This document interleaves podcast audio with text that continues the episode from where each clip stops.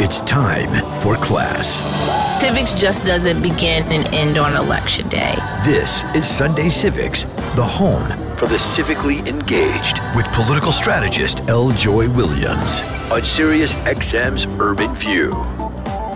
Good morning, good morning, and welcome back to Sunday Civics. I'm your host, your civics teacher, and neighborhood political strategist, L. Joy Williams. I'm so happy that you made it to class this morning. I have been wanting to talk to our next guest for a while, not just because of the title that she holds, but she has a very interesting, you know, background that's a bit different from mine. She comes from a different part of the country, and I love talking to people that may have similar backgrounds in terms of family dynamics, in terms of working in politics, but are also from different parts of the country. Because as you know, particularly in news and media, things can be heavily New York or California coast centric. Like everybody either lives on those coasts and like there's nobody else a- at all. But if you know black people, black people are everywhere. And I am looking forward to having a conversation with Laphonza Butler, who is the president of Emily's List. She is definitely a leader in democratic politics and campaign strategy. She also has about two decades in the labor movement and so she has a wealth of experience that I think we can benefit from this conversation of where we are in this country right now, what's at stake, and what we could take advantage of, the opportunities that we can take advantage of. Because again, I want folks to not just think about the deficit, what we're losing and what we don't have, but also think about the opportunities that exist before us and what we need to organize and get together in order to make sure that our communities and our people are whole. So I want to welcome to the front of the class the president of Emily's List, Laphonza Butler. Hey, Laphonza. Hey, L. Joy. Thank you for having me and welcoming me to the lectern. I am excited to be here. Thank you. Thank you so much for opening up and sort of making yourself available to be here. I really, really appreciate it. We we share some things in terms of our background and things of that nature, and then also our commitment to electing women all across the country. You at Emily's List, um, among other things, because you did that before, you know, before Emily's List, and me at Higher Heights and focusing on Black women. So sometimes, you know, we cross the women that we are supporting across the country. So I appreciate you coming to the front of the class. And so, as I told you, we start where we ask every guest to start by you telling us the story of your first civic action. And when I told you that, I saw your I saw your eyes go up and roll back to the head, trying to remember that moment. You know, I, I, it's not a question that I often get, and so it's not something that I that I often think about. But but I am I'm pleased to actually be asked to reflect back in my mind because I find that the the times that we get to reflect on those moments that were so influential in our eh, of our moments of the past that were so influential to our future, we sometimes forget. And for me, I remember going with my uncle to to vote. He took me, I was a young kid, and I knew my parents voted. And I, I knew how important, you know, it was. And, you know, my, my dad had spent a lot of time with the local NAACP in Mississippi helping to register voters. But I remember very clearly my uncle, who was like a second father to me in Jackson, Mississippi, took me to what was then the Jackson Mall to to cast a ballot for the first time. And it stands out in my mind. My, my I always think about my uncle in the context of Medgar Evers. He lived before he passed away, he lived in the same neighborhood in which Medgar Evers was assassinated. And it was always an important part of our family sort of history and orientation around civic participation and the sacrifice that so many people went through for us to have the right to vote. And my uncle Bernard took me to the Jackson Mall when there was still paper ballots and there and and you know pencils and the little booth where he sort of closed the curtain and I could barely see the ballot. I was barely tall enough to be able to see the ballot, but he told me everything that he was that he was doing and I just remember that I recalled that so quickly and so fondly and as you posed the question thinking about what that meant for for my life's trajectory moving moving forward my uncle was a math teacher and in Jackson Public Schools and he always thought about math and the role of math in the lives of young Black students that he taught as a, a tool to learn life.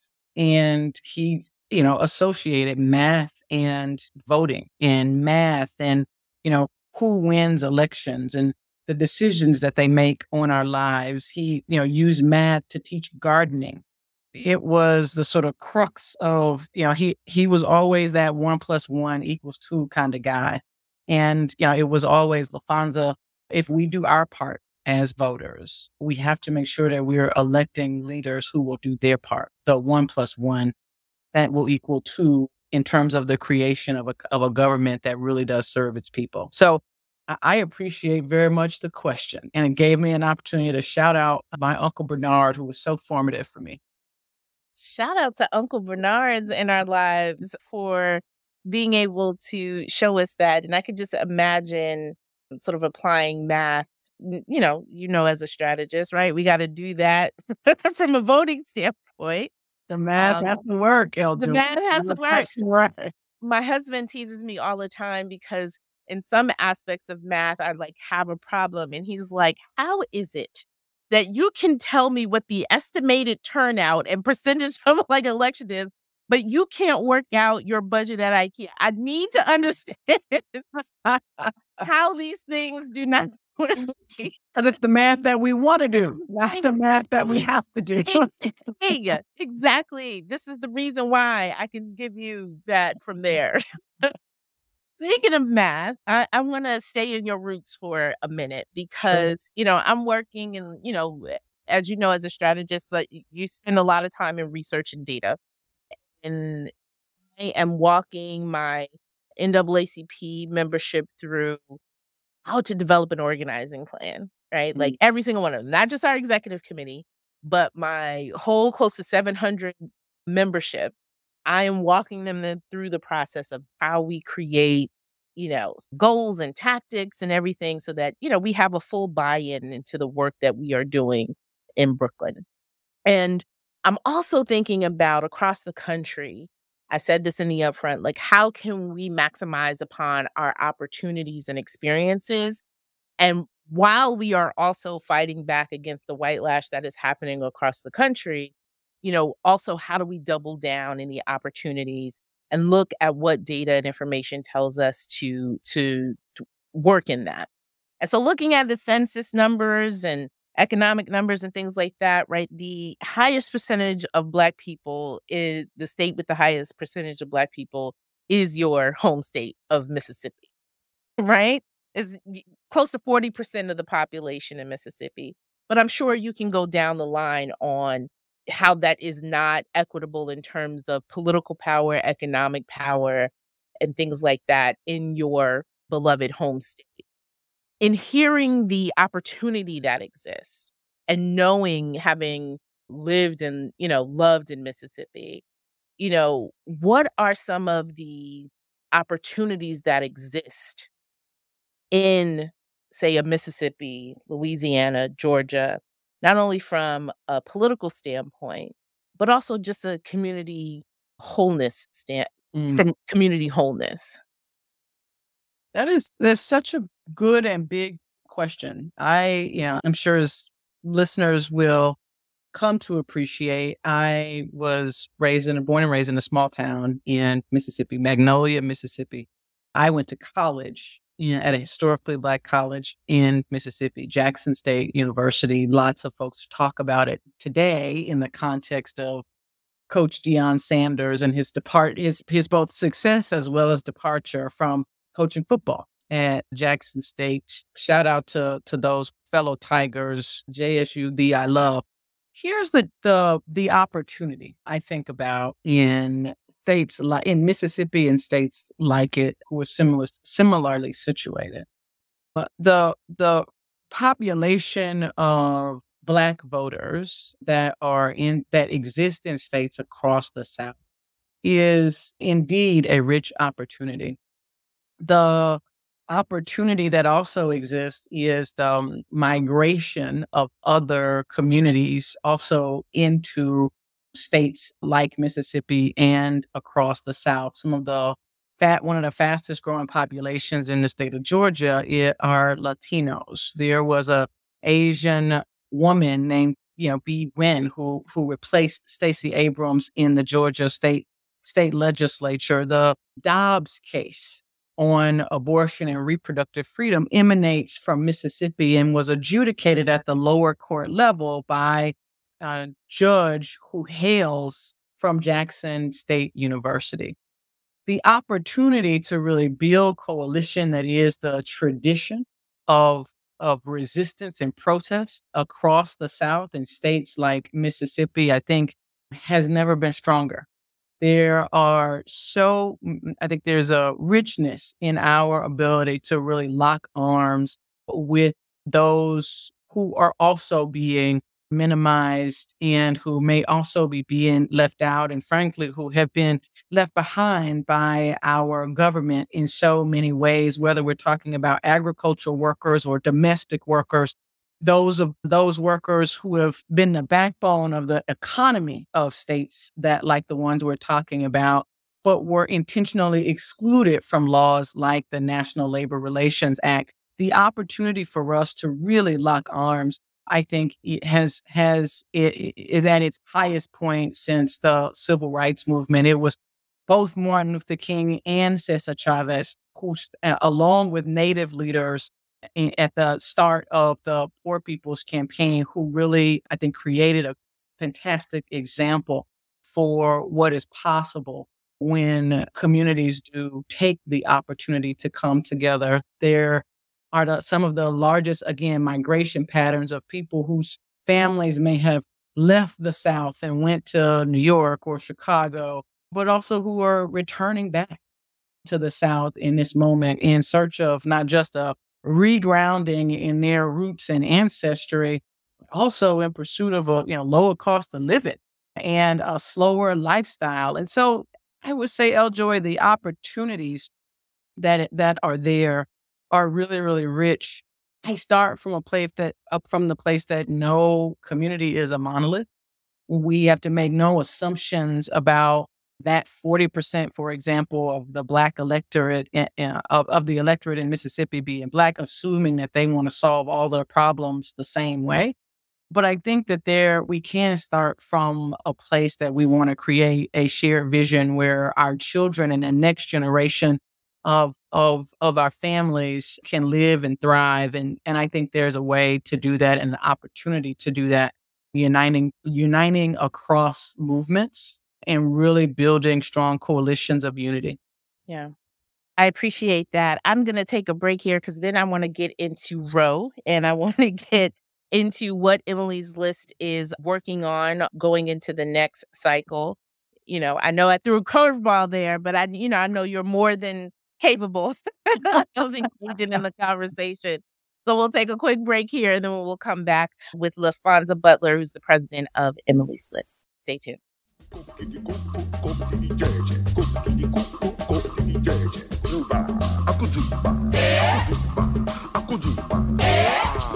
All the wahala, all the problems, all the things that you think that you must do to start in this world. Like when the teacher, schoolboy and schoolgirl come together. Who is the teacher? I go let you know. Who is the teacher? Welcome back to Sunday Civics. At the front of the class with me is Laphonza Butler, who is the president of Emily's List and has a long history of organizing and political engagement and particularly empowering women and also in the labor movement, which we'll get to a bit later. But Laphonza, I it's been one year or just over one year since the overturn of Roe v. Wade. And, you know, we are seeing a lot happening. We're seeing some states doubling down and doing, you know, very restrictive laws that put women and others in danger. we're seeing states like my own and here in New York that are doubling down in protections. And just just this week, we launched an ERA amendment here in the state of New York to further address not only reproductive justice access, but also basic civil rights there.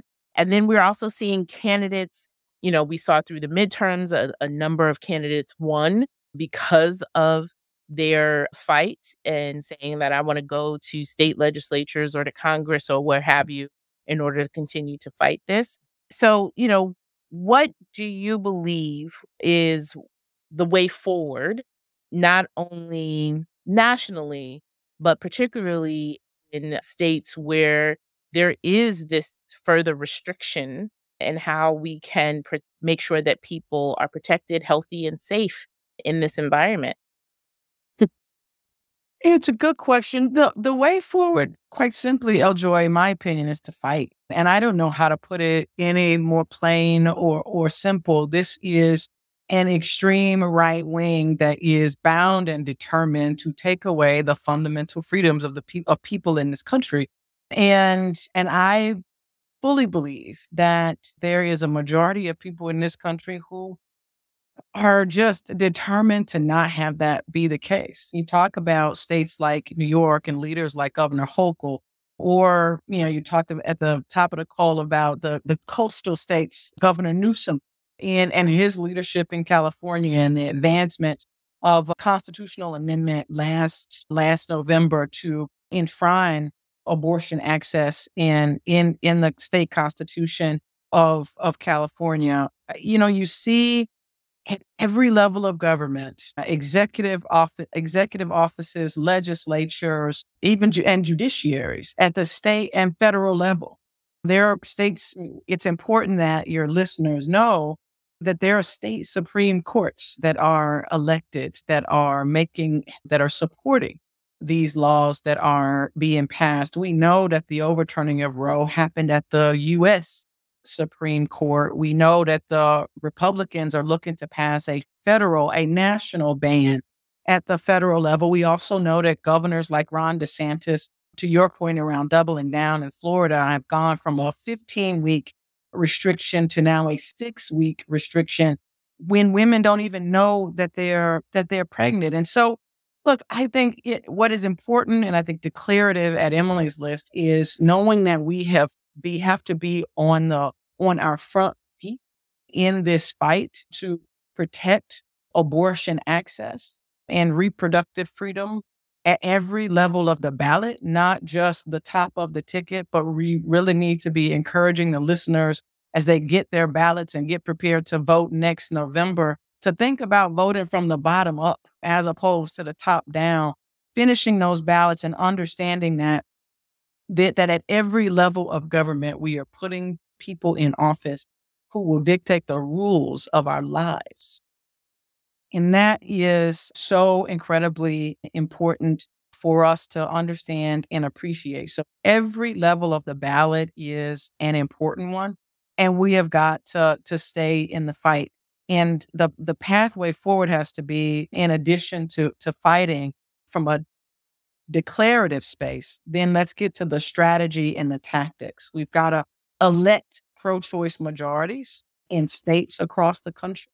And we have to utilize every tool at our disposal to restore reproductive access. There are activists and organizers in, on the ground in states like Ohio and Florida who are gathering signatures for ballot measures to put the question in front of voters directly, as we saw happen in Kansas and California and Vermont and Kentucky and Montana just last cycle. And so it is in the hands of the individual voter to make clear the will of the majority of the American people that government should not be intervening intervening with the decisions that we make about our own bodies point blank period yeah you know one of the most frequent questions that I get is how do you convince people to participate when there is this general apathy that,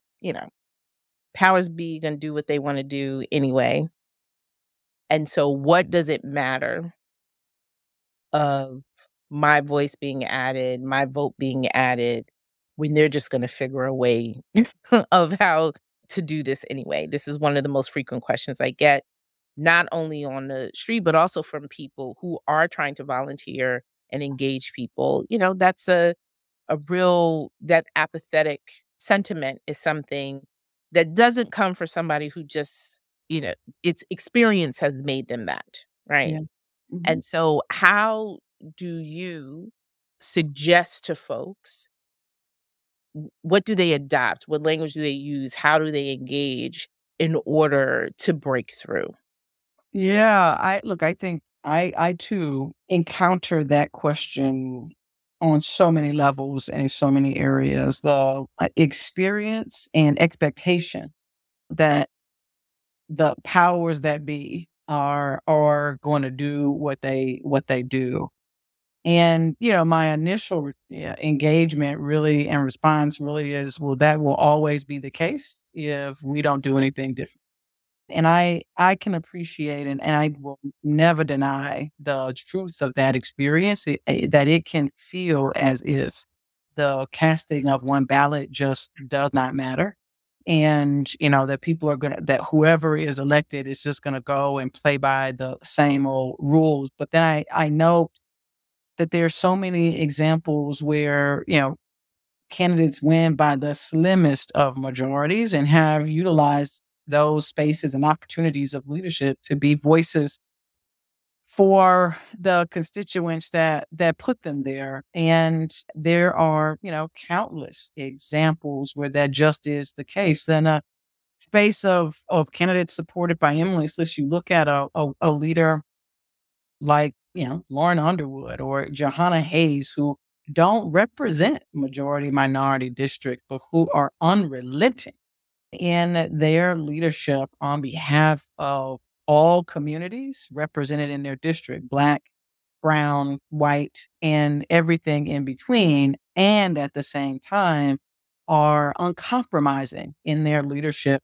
on issues specific to Black women and Black families in this country. Look at what Lauren Underwood is doing relative to Black maternal health and the broader maternal health crisis, raising to the national debate the uh, fate of Black women in this country being three times more likely to die than white women in childbirth. And, and that wouldn't, you know, a lot of that wouldn't happen but for Black leaders being at the table, like a Lauren Underwood or a Terri Sewell and their leadership on the Maternal Health Caucus, or Barbara Lee and her leadership on Abortion Caucus and Congress. And, you know, I, I think that we have to not only engage apathy with facts, L. Joy, we also have to engage apathy with inspiration.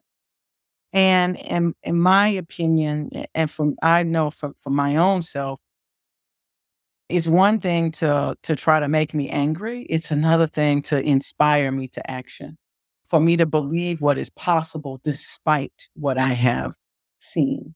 And i know for for, for me that inspiration comes from a, a deep responsibility to to my daughter and to you know her friends and the next generation of folks who are going to be coming after me and do i want them to come into their adult lives believing that I didn't do everything I could to make it different. Even if my, you know, even even if I remain of the opinion that my one vote won't matter, I've got to be able to say, look my daughter in the eye and be able to say that I did everything I could. And that means including adding my one vote. I love that. Inspiring people and I would say also, I know that some folks believe empowerment only comes from within, but also empowering people with knowledge about how their vote and their actions contribute to the short term goal, the long term goal, right? Mm-hmm. And, you know, making them a part of it gives some responsibility, you know, that people take on, you know, once you you help them to help them to see that and certainly beating back and fighting against these restrictions on body autonomy, on reproductive justice is there is no short fix. you know, there, you know, I mean, because it wasn't a short fix to get where we are, right? Yeah. It was part of someone's long, you know, a, a group of people's long term strategy over generations in order to get to where we are. And so there is not going to be, you know, one election, one fix that is going to get us back on track and and being realistic with people about that and about how it fits into I think is really really important because you know people promise the sky is just like we gotta vote for Biden and then we just we gonna get reparations and like we gonna you gonna be able to have babies when you want and just like really? so when people's immediate lives aren't changed Sure. you know when their ch- lives aren't changed Yeah. immediately they're like you Mhm. you know, where's my 40 acres and my baby?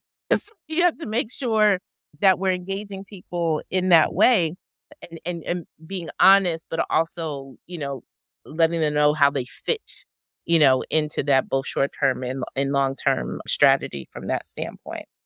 I'm going to take my last break and now I want to talk about women. All right. I want to talk about how we are electing women, how women lead in our political spaces, and what we can look forward to in this landscape going into another national election cycle, and what we should be looking out for, who we should be looking out for, and supporting as we go forward. So we'll take our last break here and come right back. How can it be that you love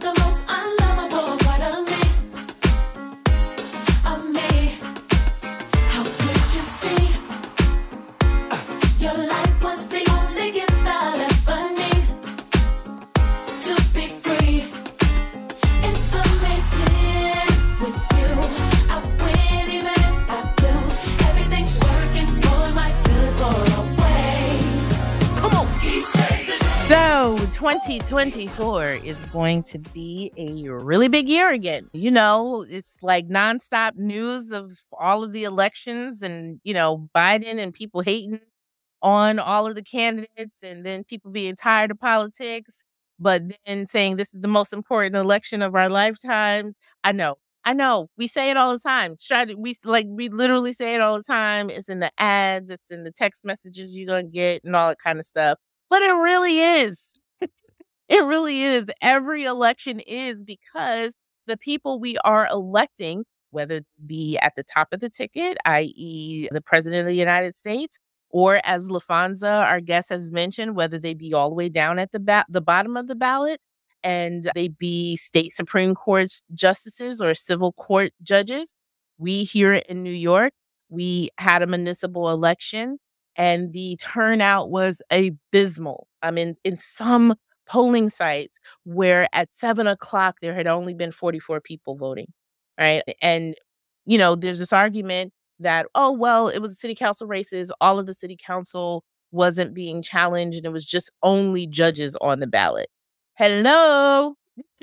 Those only judges are making decisions that can impact our lives on a daily basis. And the further you go down the ballots of any ballot that you're voting on, the closer they are to you making decisions about your life on a daily basis from the taxes you pay, your clean air to, I don't know, if you have uh, reproductive rights. and so our guest, Laphonza Butler, who is the president of Emily's List, Emily's List is doing a lot, Laphonza, leading up to 2024. You you you getting a break before before before the onslaught? I mean, are, what does August look like for you? You rested? You and the babies going somewhere? Nothing. because this next cycle is gonna be crazy. Mm. L. Joy, you just talked with us about the fact that there is no rest for the weary. Uh, you know, there's there's elections happening all the time, and and everything is at stake. We can't say to to our community, as we were just talking about, we can't say that to our community that it's the most important election of our lifetime, and then be taking breaks. So, no, I am not taking breaks we are at Emily's List. You know, we are, as you noted, the largest political resource for women in politics. And, you know, our work is is never ending, right? In partnership with so many organizations across the country, like Higher Heights, like the Collective PAC, like Black PAC. We have there is there is so much work to be done in places like New York in states like Virginia that are voting right now. Virginia elections are ju- the Virginia primary elections are just a week behind us, behind this conversation. And so there is there, there are no more off years. It's only it's all on and it's all on all the time because everything is at stake and and we are at Emily's List are acting like or acting like uh, accordingly. Yeah. You know, as I said, all of us always talk about how this one is the most important one. I happen to think that, you know, here in New York, when we just did municipal elections, like that's going to be really big because, you know, for you locally, some of some of our states and some of our cities are already experiencing this this budget crunch Hmm. because there wasn't this, you know, the money from the federal government following COVID is like gone. And so then now cities and counties have to deal with huge budget gaps. Also, people shifting and moving also changes, you know, tax base and things of that nature. So those local elections next year and the year into tw- in 2025 are going to be really important because that budget mm. for 2024 and 2025 in your local communities is going to I mean it's going to really determine the trajectory of your community, right? Mm. Your access. And this is, you know, my tinfoil hat. This is why you're seeing this these conversations about whether or not states should be funding education and healthcare and sort of all that stuff, because those are big ticket items in state budgets and local budgets and people trying to, you know, get it off they get it off they they profit and loss statement. I'm just saying, as in- I don't know if you see a trend of like public education not being public education, but like being private education. Because Mhm. like, Mhm. do we really need to provide education for everybody?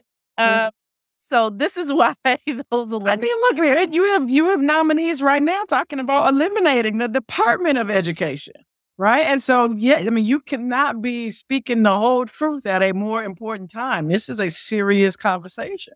Yeah, yeah. I mean, and then you see this week, as we know, the big decision that I'm sure, like me, you expected the decision on this in terms of affirmative action from the Supreme Court. Again, another long term like strategy being played out. But I don't think is, any of this is by accident, right? It is all trying to sort of pull back, claw back, you know, into this restrictive battle. It's always amazing to me, you know, if people are like, we want to go back to this, you know, period where only straight white men were the ones in power. That's what we're trying to mm-hmm. get back to. And the people mm-hmm. who sort of enabled this, I'm just like, do you understand where you're trying to go back to? Because I don't know if you do. Mm-hmm. I think you just got inspired to do something like to, to fight against your own interests from that standpoint. But how do we make sure we are showing up for women candidates in this landscape? Because there is going to be this onslaught and we're going to have to as you you mentioned make sure we have our go kit ready and that go kit needs to include contributions that go mm-hmm. kit needs to include doing some texting some phone banking mm-hmm. like you know how are we making sure that we are prepared to support which i hope will be another unprecedented election of women running in this cycle Yeah, it's a great. You you said a you said a whole lot there, L. Joy. I'm like, I don't want to answer that question right now. Let me talk about this other thing. But like, since we are about it all since we are at the front of the class, since we are at the front of the class, we want to like use our time at the lectern to make sure that we are bringing our community on this learning journey with us. And I think to to fully understand the long-term strategy that that there has been to shift the tables of power in one specific direction i think we need only remind ourselves or or fam- get ourselves familiar with what there is in the sort of history of our political discourse as a nation referred to as the Lewis Powell memo. You you might remember this from your civics civics class, L. Joy, but it is the I, the written plan. Literally, it is called a corporate blueprint to dominate democracy. It was written in 1971 to the U.S. Chamber of Commerce. It was a deliberate plan to align infrastructures to create corporate domination of the American democracy. And it is all about creating infrastructure to get vote, to, to uh, align resources, to tip the scales in the interests that are not the interest of individual American workers and, and, and families. And so to, you, you said this earlier, L. Joy. You said we didn't get here in overnight, and we're not going to get out of here overnight. I think to in order to develop our true go kit, we've got to appropriately calibrate expectations so that we are looking not just for immediate gratification, but that we are fighting a, and developing long that we're requiring long term strategies and fight and understand clearly that we're fighting long term battles. And in front of us right now is the opportunity to prepare for the elections that are right in front of us, whether you're in a state that is voting in 2023 or you're joining the rest of the nation in voting in 2024. There are some incredible women who are doing, you know, eh, amazing work to improve the lives of people all over this country, whether, and, and they need our support if we want to change the face of American politics, we have to have that go kit ready. We are talking about leaders like Lisa Blunt Rochester, who tells, who has an incredibly inspiring story to connect to that reach that really is shows up in how she presents and how she governs as a leader. Lisa Blunt Rochester is running for the U.S. Senate in the state from the state of Delaware. We have women, in my opinion, like like Angela Alsobrooks in Maryland, who was running to also for the U.S. Senate to be a partner with Governor Wes Moore to really change the face of power and politics in the in the state of Maryland. All who can make an incredible difference, but we can't leave behind L. Joy to our earlier conversation. Those states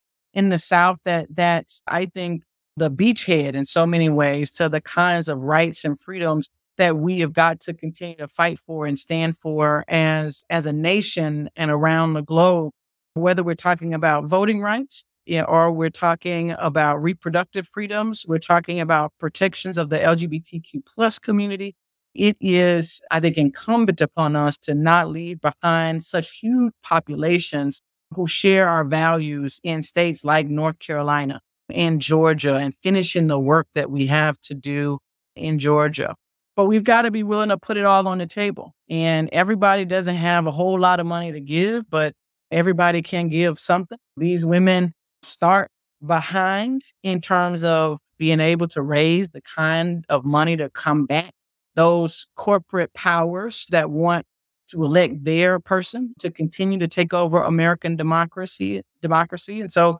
if we've got a little bit to give, I want us to make sure that we put our little bit in our go kit if we've got a little bit of time to, to texting voters or making phone calls and knocking on doors, Eh, we know that there's a lot going on in life. We've got to restore our kids' education, educational learning and opportunities, the gaps that were created during the pandemic and the work that is required to to get them where they that where they need to be. There's a lot going on in life. And if we got a little bit of time, even if it's an hour a week, that we can dedicate to learning about new candidates, that we can dedicate to engaging and being a volunteer with an organization in our communities, but making a real meaningful commitment of time in our Go Kit, I think that is going to be incredibly important.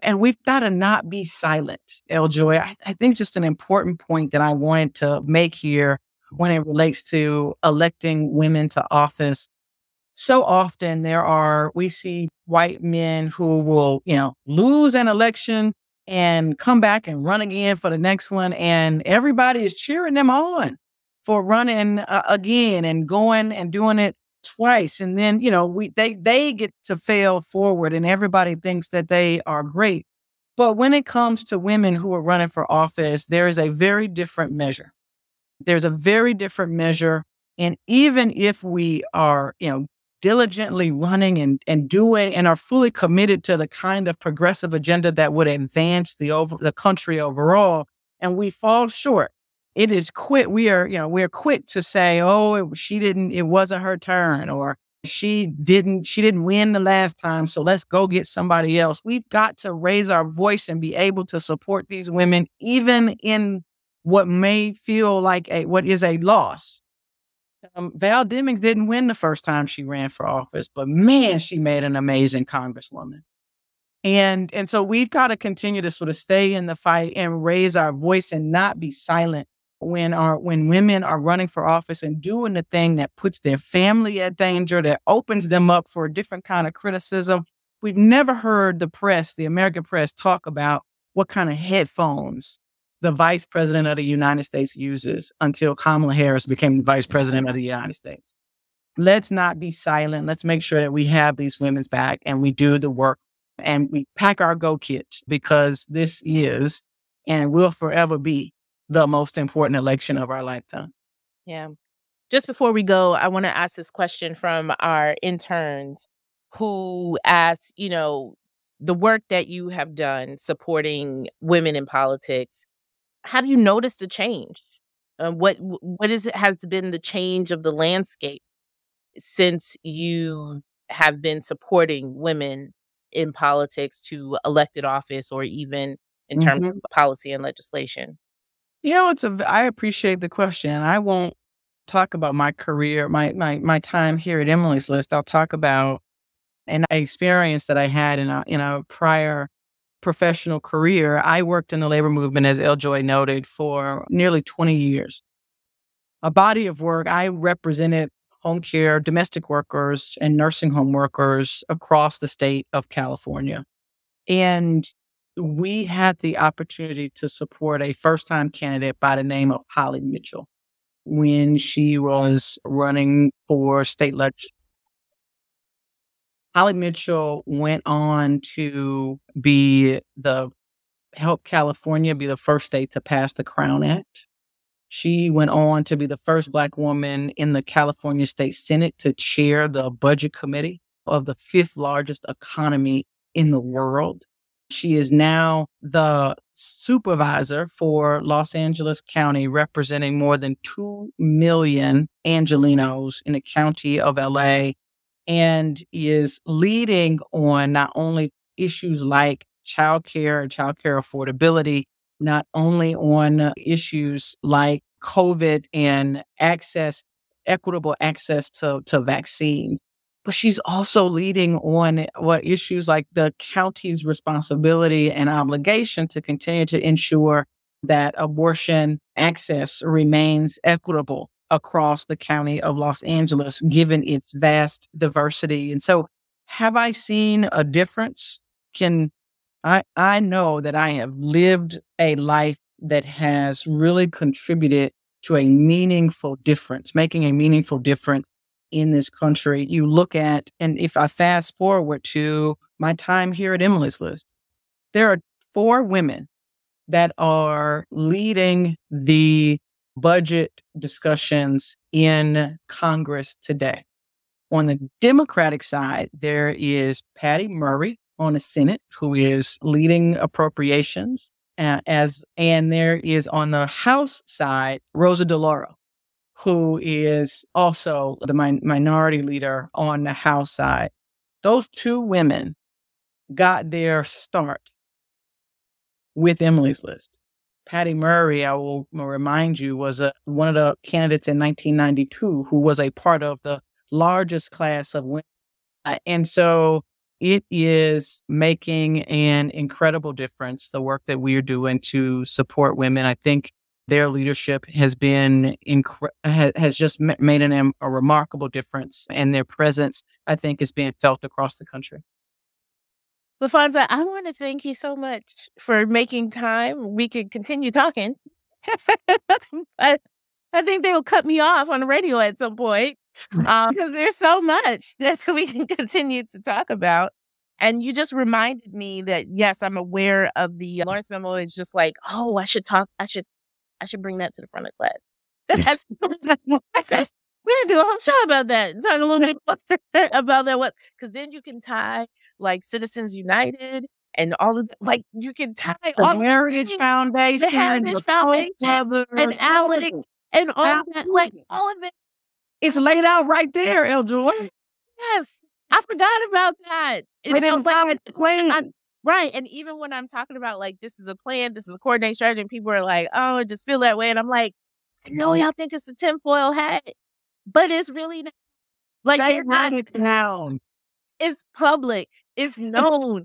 this was happening." Like this is not like you know. So when they're saying they, and I know probably like me, I, I hate when people be like, you know, they don't let us, and you know they. I was like, I believe in naming and shit. Like just name them.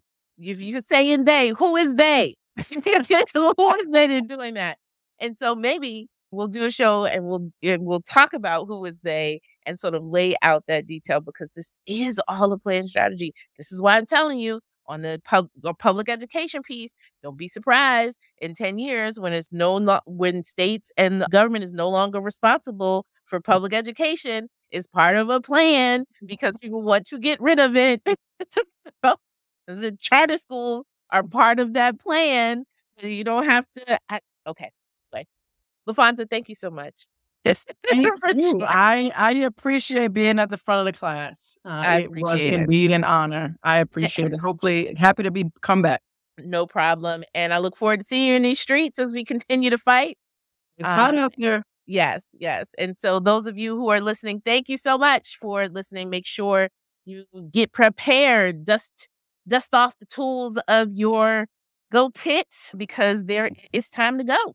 And so, we need you to be sharp, well rested, and continue to fight. Thank you so much for listening to Sunday Civics. We'll be back next Sunday with more civic education that you can use to take action. Thank you.